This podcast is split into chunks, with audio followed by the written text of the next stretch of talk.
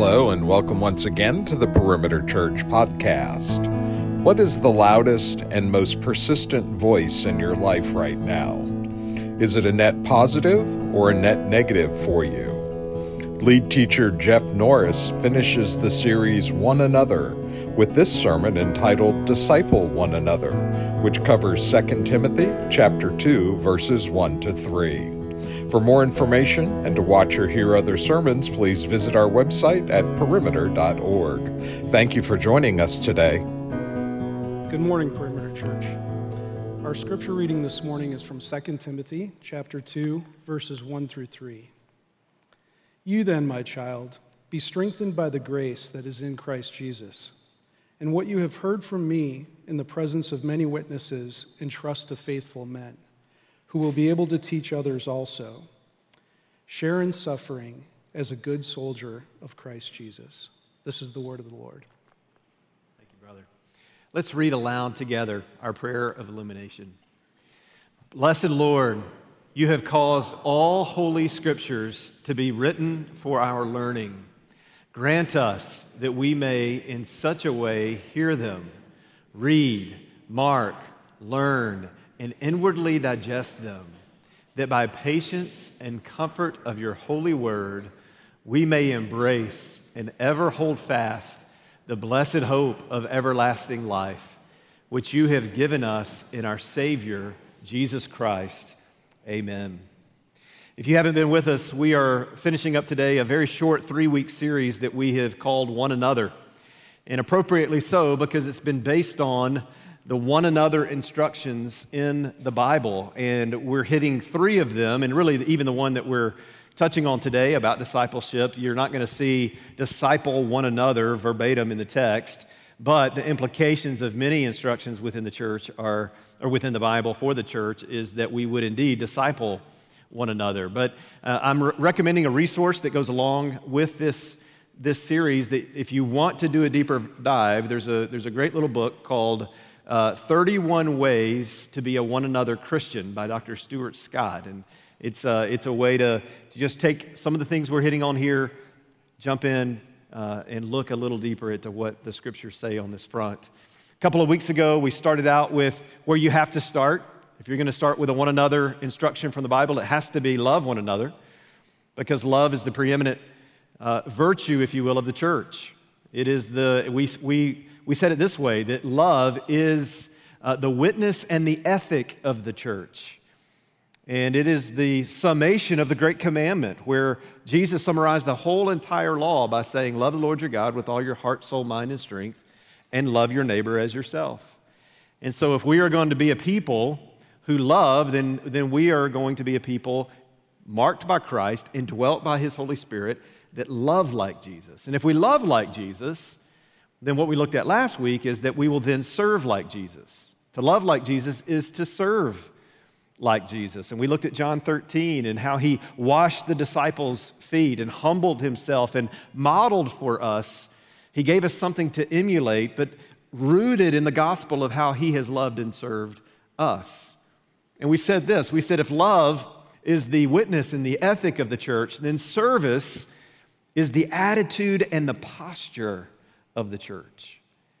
And so for this week, if those things are true about love and about service, then we would say this we would say discipleship is the mission of the church. It's the way in which the kingdom grows, in the way that God has desi- designed it to grow. I want to share with you briefly, though, as we begin down this journey of considering discipleship and and discipling one another. I want to share with you where I've been over the last month and a half as I have pursued the Lord and sought Him, uh, both personally and for this church over the last few weeks and, and months here. And I want to take you back to a year ago, a little over a year ago, and I, I told you then I, have never been a never been a person who uh, adopts a word for the year. And uh, I, I'm not saying that's a bad thing. Many people do. They say, This is my word for 2023 or for whatever.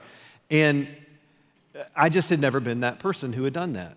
However, as I had been praying and seeking the Lord last year, towards the end of 21 and beginning of 22, I sensed the Lord in my time with Him was pressing in a, a, word to say, This is the word I want you to, to really sit in and, and uh, explore in your own life and in the life of the church for 2022. And that word, as you might remember, was renewal. And, and really, where that was birthed from is as, as I was looking back on 2020 and 2021.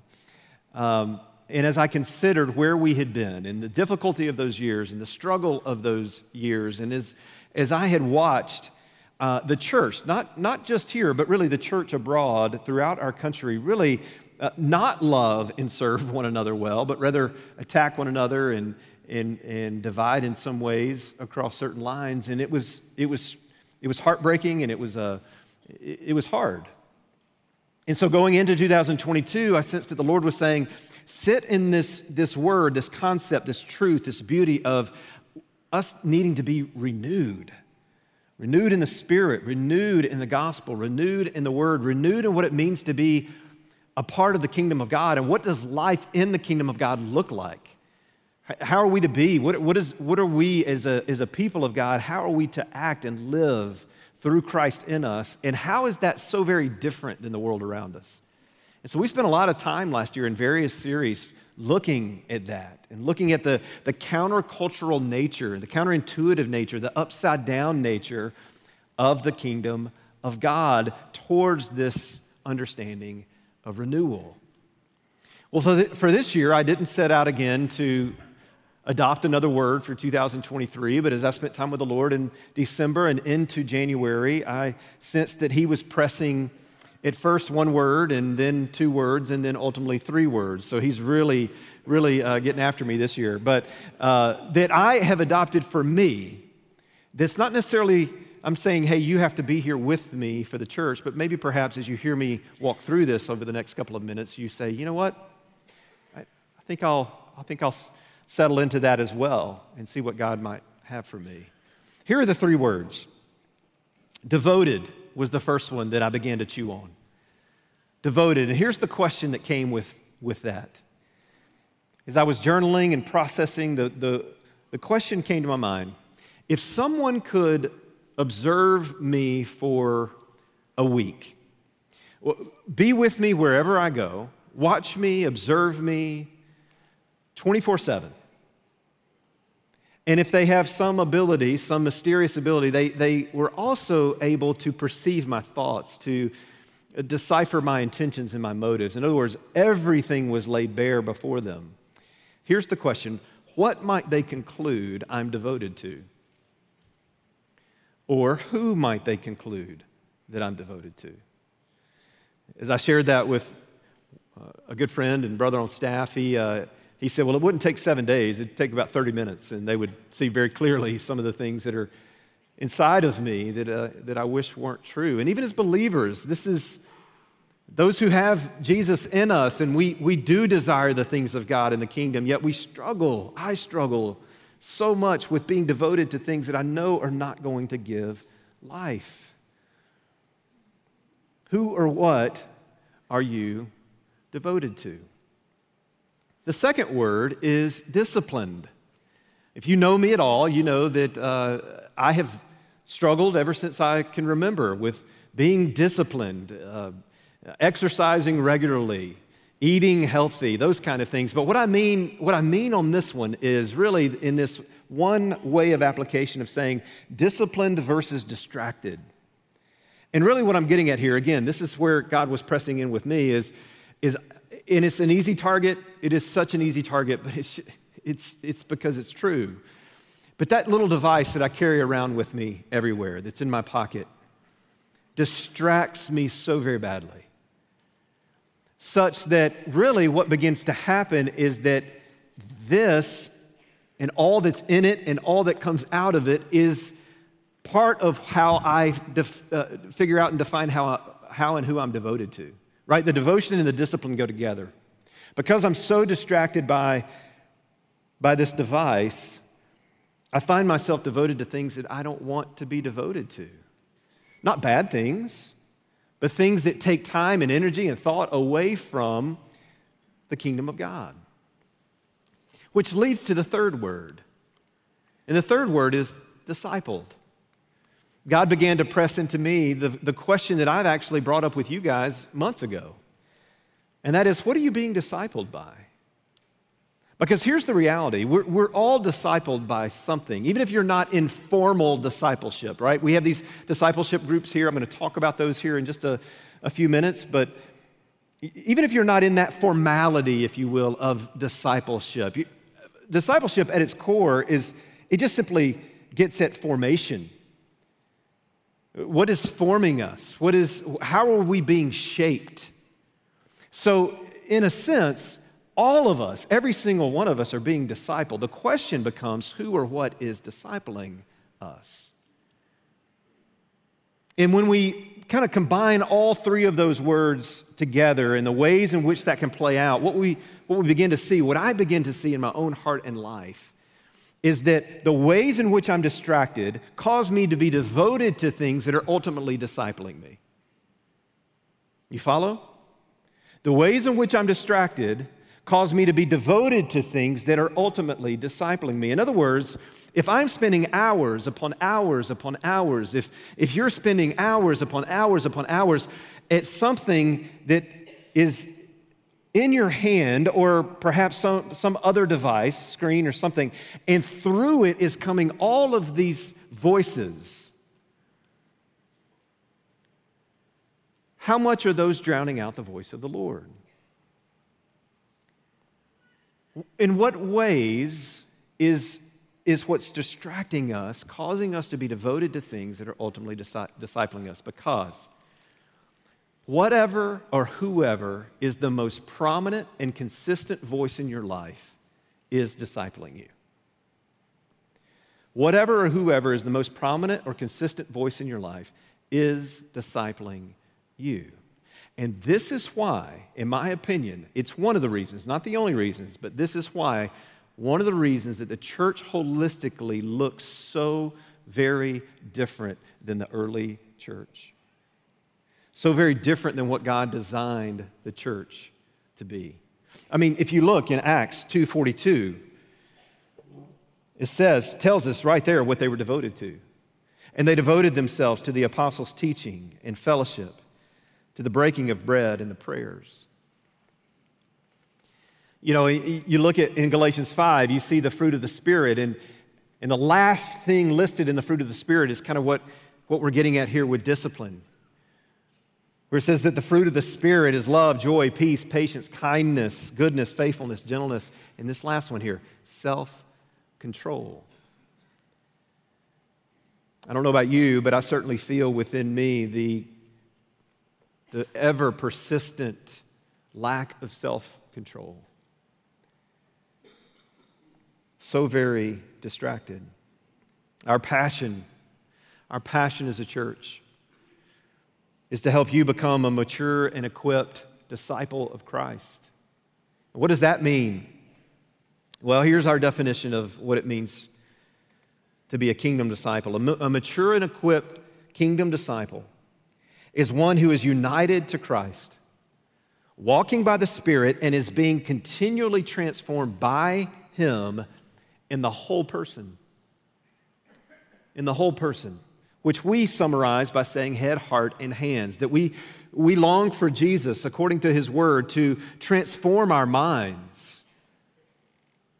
That we would be filled with knowledge of the Lord and of His ways that we would know His Word, right? And, and so there's so much going on at the head level, but there's also so much going on at the heart level. Our affections, our desires, our intentions, our motives are being shaped and transformed by God.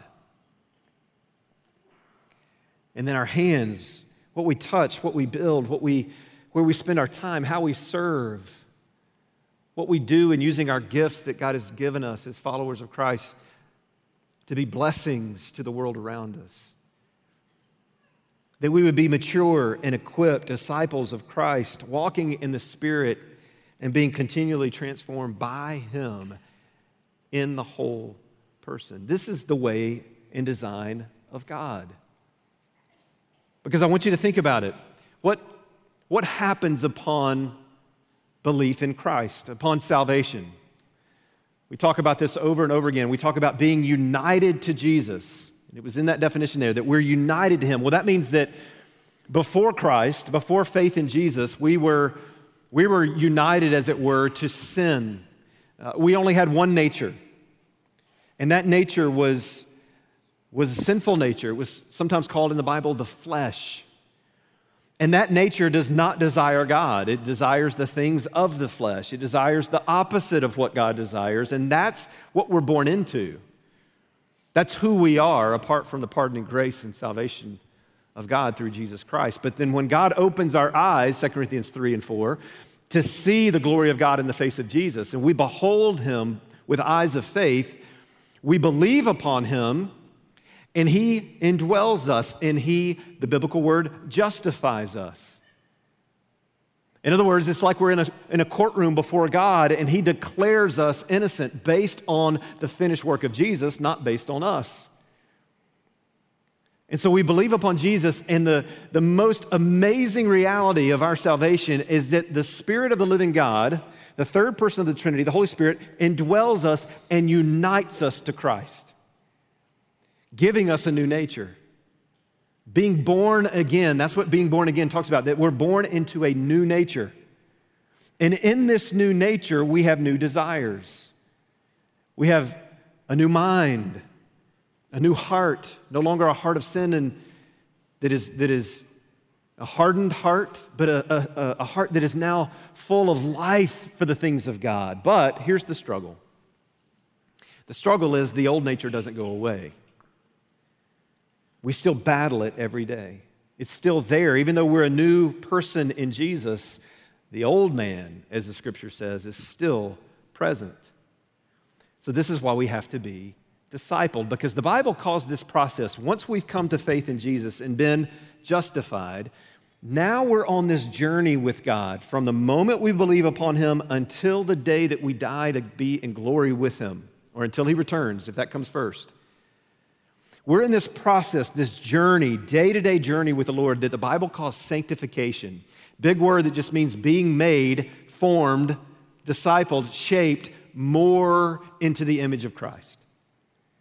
That He is from one degree of glory to another here on this earth, making us more like Him until we're in full glory with Him on that day. So we have to be discipled because we're warring every day with our old nature. And here's the critical question which one are we going to feed? Which man are you going to feed inside of you? I know that sounds weird, but you, the two natures that, that are pictured before us. And the struggle is that we're so distracted, either knowingly or unknowingly, we keep feeding that old self. And then trying to do life together as Christians while we're starving the new nature. If we spend hours upon hours upon hours letting other voices be the most persistent and loudest in our life, and it's not the Word of God, and it's not the people of God, and it's not God Himself through prayer, then how and in what ways are we being shaped? So, as we look at this text, this classic text of discipleship. I want to read it again, 2 Timothy 2, 1 through 3. We had it read once. I want to read it again. Just it's short. It's always good to hear it a second time. This is the Apostle Paul encouraging, teaching, admonishing Timothy, his young protege in the faith. He's teaching him this is how I want you to build the church that you're pastoring. He says this, verse 1 You then, chapter 2 of 2 Timothy, you then, my child, be strengthened by the grace that is in Christ Jesus. And what you have heard from me in the presence of many witnesses, entrust to faithful men who will be able to teach others also. Share in sufferings as a good soldier of Christ Jesus. I'm going to give you three points. The first one is this discipleship is rooted in grace. I want you to notice that Paul doesn't begin with Timothy in this in broaching this subject. He doesn't begin with, okay, so here's what I want you to do in terms of the process. He starts with the gospel. He starts with grace, and he says, It's in this very grace that is in you through Christ Jesus that I want you to be strengthened. In other words, the task that I'm calling you to, the task that the Lord is calling you to, is a hard task. You must enter it with strength, not just once, but over and over again, continually going back to the grace of God as your strength. Paul is telling Timothy, he's saying, all of, he's reminding him, all of God's work from beginning to end is just that it's God's work. It's not our work. He uses us, but it's ultimately His work. From the moment, even before we knew that we wanted or desired Jesus, from the very beginning of when He began to call us into faith, from then until the very end when we're with Christ, it's all a work of the Lord. Our salvation, both in, the, in that moment of justification where we're justified before Him, as, as innocent before Him, as forgiven before Him, as declared righteous before Him, through this whole sanctification process, it's all an act and a work of God's grace. And that's wonderful news for us because it frees us up. It means that I'm not responsible for the work. Only thing he's calling me to is to be faithful to walk in the work that he has planned for me. And the work is to make disciples. But I'm not responsible. God is responsible for the heart change, for the work in the other person's life. My responsibility is to be faithful to the calling that is given to every believer as disciples of Christ. You may be even wondering, I'm kind of new to this, and so I don't even really understand what grace is. How can I be strengthened by it, and what is it exactly? Grace is, you may have heard it defined before, is in a nutshell, it's, it's undeserved merit. It's, it's us getting what we don't deserve. But I would push it just a little bit further and say this it's not just that we're getting something we don't deserve, it's that we are getting the exact opposite of what we do deserve. Fully and completely, 180 degrees. And so I'll illustrate it with this. Uh, I've shared this before, but if you've heard it before, maybe it's good to hear it again. And if you haven't, then hopefully it helps you conceptualize it a little bit better. Imagine you're a college student and you have a class that you're supposed to go to, but you haven't gone to one class over the course of the entire semester. You haven't done one ounce of work for the class. You haven't read any part of the assignments, and you know nothing about the subject. For whatever reason, just stay with the analogy, you go to the final. Don't know why, but you do. And you, and you get there and you walk into this classroom, the test is before you, and you are so completely incapable of doing anything with the subject matter that you just write your name on it and turn it in. Again, I don't know why you do that, but you do. But you, the only ink on the paper is your name. A few days later, you get all the results of your classes for that semester, and as you look at those results, you see next to this particular class 100 A. And you go, oh man, this is, this is clearly, clearly a mistake. And even though you haven't had a conscience the entire semester, you develop one in that moment. and you go to your professor. You find your professor during his or her business hours and his office hours. And so you go there and you just say, hey, hey, I gotta, I gotta make something right here that's clearly not right. And you say, you know, I, I, I did nothing. I, I, I earned a zero, but next to my name it says 100A plus. Your professor says, uh, no, that's, that's right. And you say, no, no, I don't think you understand. You explain it again, and professor says, no, no, there's no mistake here. That's correct. And you say, well, I don't, I, I'm just really having a hard time figuring out what's going on here. What, what, what's happening? And, and your professor just looks at you and says, Well, I took the test for you. And you go, Why? Your professor says, Grace. But here's the problem we have even with that is, is reality is this what the Bible teaches us is that we come to the table of salvation, as it were, and even our whole, any work of God in our life, we come to the table with nothing. We, we come with the zero. But here's the problem we think we come with more than that. What we think, to use the analogy, is we think that we show up to the class having done some work, but not enough, and we made a 50. And what we bring before the professor is hey, yes, this is failing. And yes, I, I, I need help here, but I mean, I did some, I did some of, I mean, I didn't do terrible. I just did bad. And we, do, do, we not approach God like that? We, we think there's some level of goodness in us. We think there's something that is redeemable about us. And so it's as if we present to God our 50s. And, and then why we need Jesus is, is not so much that Jesus, you would get me to 100, but that I just, okay, I'll believe upon you because then you'll get me in. You'll, you'll pass me. And so Jesus gets us to the 75 and then he says, okay, look, that's as far as I'm going to take you. It's up to you to work out the rest and show me that you're worth what I invested in you. And so then we spend the rest of our lives in this work based performance reality where, to begin with, we thought we worked something into the equation to start with, but it wasn't enough. Jesus got us over the hump, and now we're working to prove that we're worthy of his love. And we call that Christianity. And we call that grace. And that is not Christianity, and that is not grace. What grace is, is that we warranted for ourselves complete and utter wrath from God because of our sin.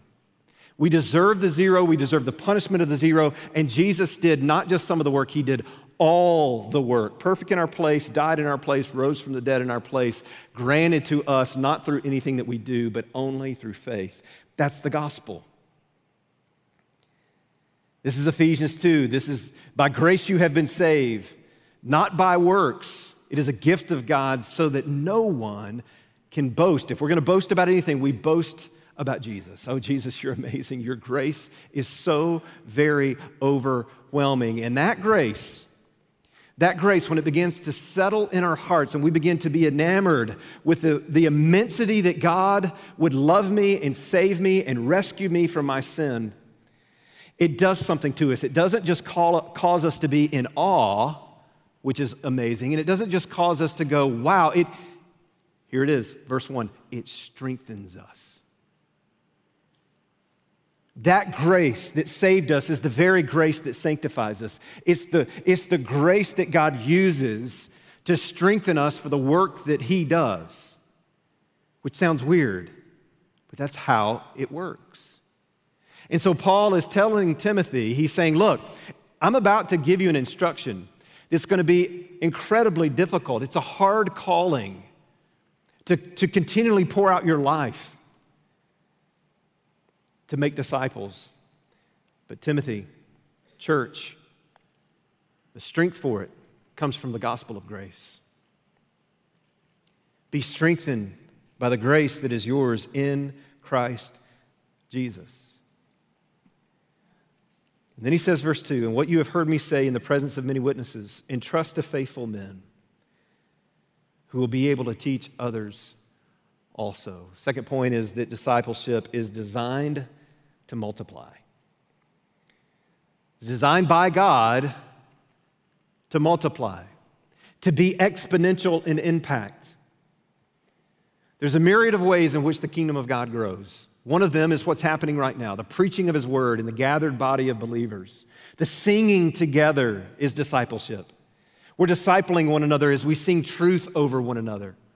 If we understand discipleship to be at its core formation, then we understand that there's many, many ways in which we as the people of God are formed and shaped. But the primary model that Jesus gave us, the primary way in which the kingdom of God grows, is spiritual multiplication.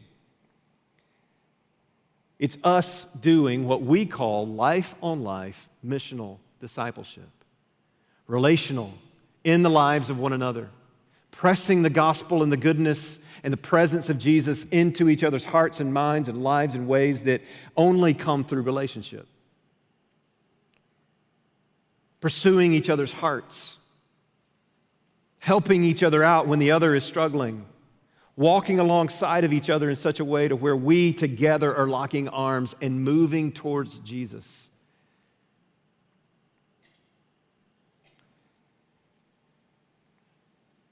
This is Matthew 28 19, where Jesus says, All authority in heaven and earth has been given to me. Why would he start with that? Because he's saying, Look, I'm the one who does the work. So therefore, you go and make disciples. of all nations. The primary verb in that sentence is make disciples. The implication is as you are going. So God may call you to go somewhere, but most of the time He's calling us to make disciples where we are. Discipleship, in its purest of forms, is simply those who love Jesus investing and imparting their lives and faith in others, who will then turn around and do the same with others.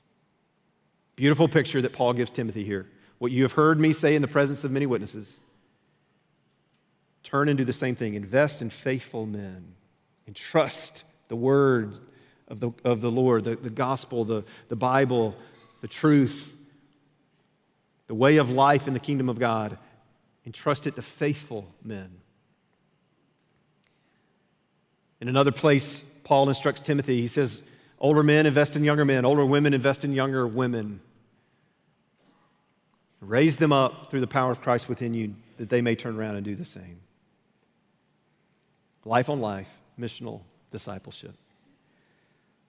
But then listen to what he says next. I wonder if Timothy saw this coming. Surely, having been discipled by Paul, he knew what was coming.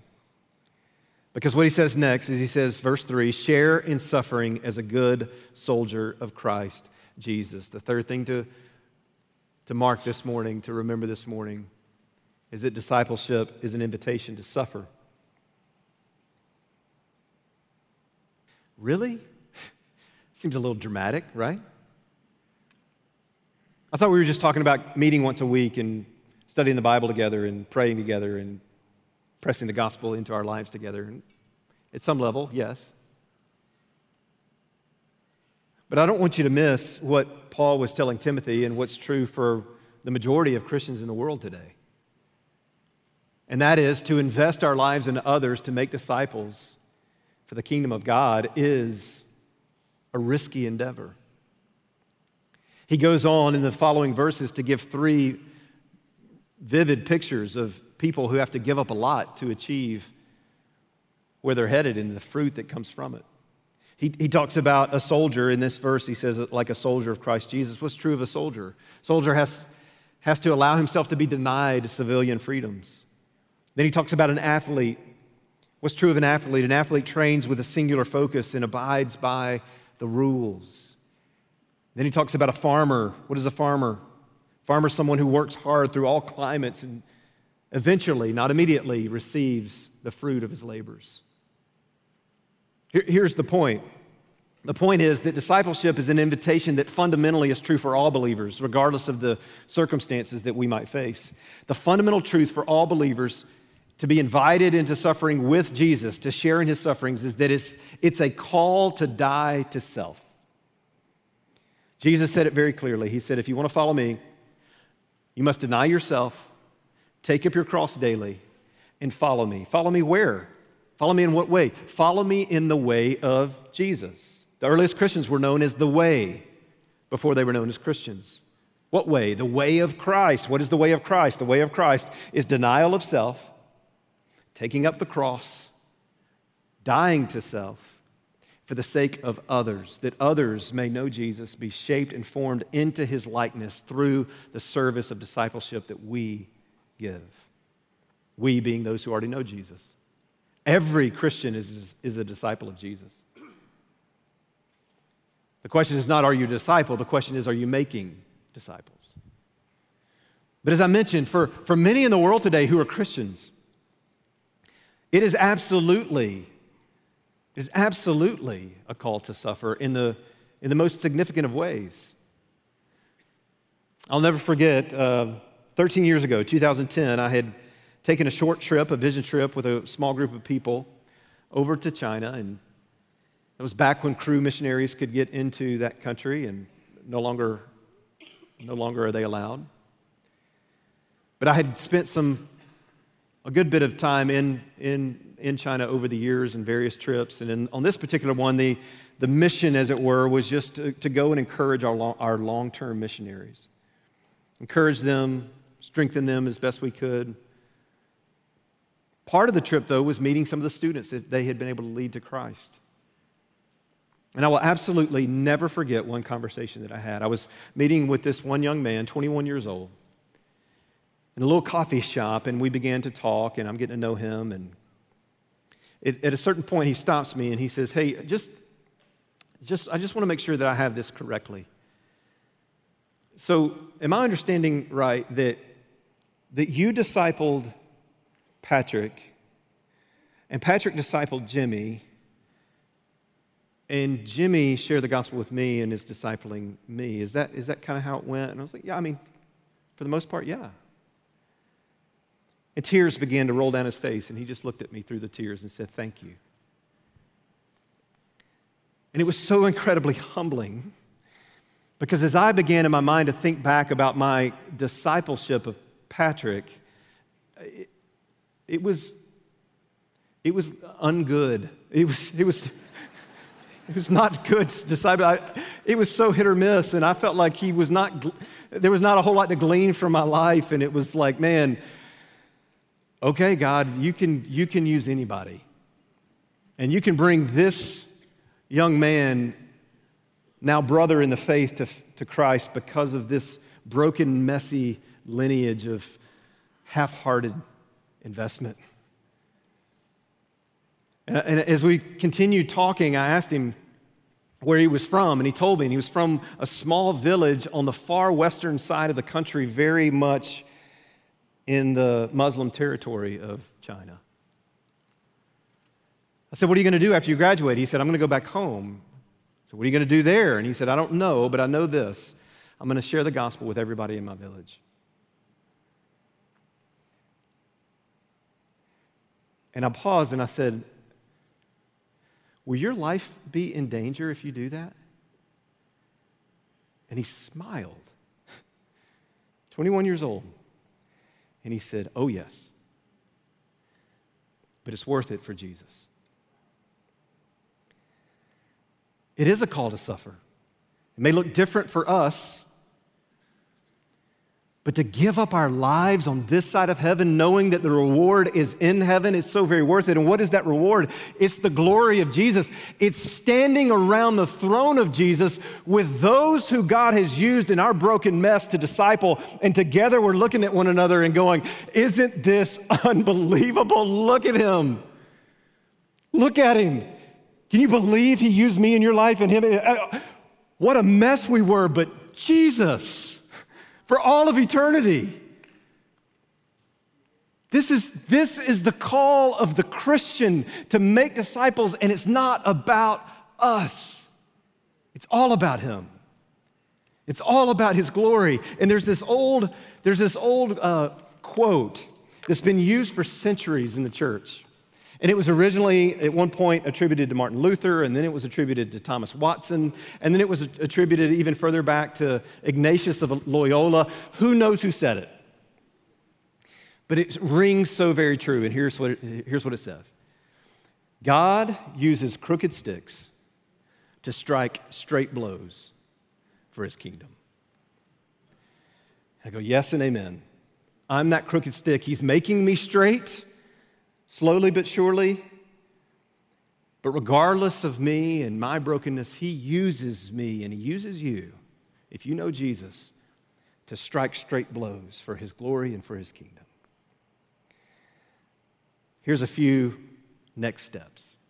Here's what you can do from here. You can go online and you can uh, go to perimeter.org slash discipleship and fill out an interest form. There's a season in which we open up discipleship for people to come in, but even, even so, our staff will come alongside you and, and help you get plugged in. Secondly, pray about being a leader. We have so many people that want to be in our formal discipleship groups, but not enough leaders. And part of it is because of what I'm just talking about. It's like, man, can I really be used by God? Can I really be used by God? We'll help you get there. There's a class that we offer coming up, uh, Biblical Foundations Workshop, April 22nd. It's for current leaders or potential leaders. Make note of that. But, church, let's be a people who are engaged in the mission of God, who are seeking to make disciples. It'll be messy, it won't be perfect, but it'll glorify God. Father, would you do your work in us and through us? Would you do what only you can do in building your kingdom? Thank you for the great truth of this passage that reminds us that it's your grace, it's your work. Thank you for calling us to be people who walk in your footsteps through your power within us to make disciples. And may we be willing to give up, to give up what we would naturally want to be about in order to be about your ways and your kingdom. May we die to self. And may we experience more of you in the process. Be praised even now as we worship you, O God. May we sing to you with our whole hearts as those who have been ransomed by the blood of Christ. In Jesus' name, amen. Let's stand, let's sing together. You've been listening to the Perimeter Church Sermon Podcast. Perimeter Church is located at the corner of Highway 141 and Old Alabama Road in Johns Creek, Georgia. Please visit our website at www.perimeter.org for more information, to give us your feedback, and to find other sermons from our teaching team. Thanks for making this podcast a part of your day.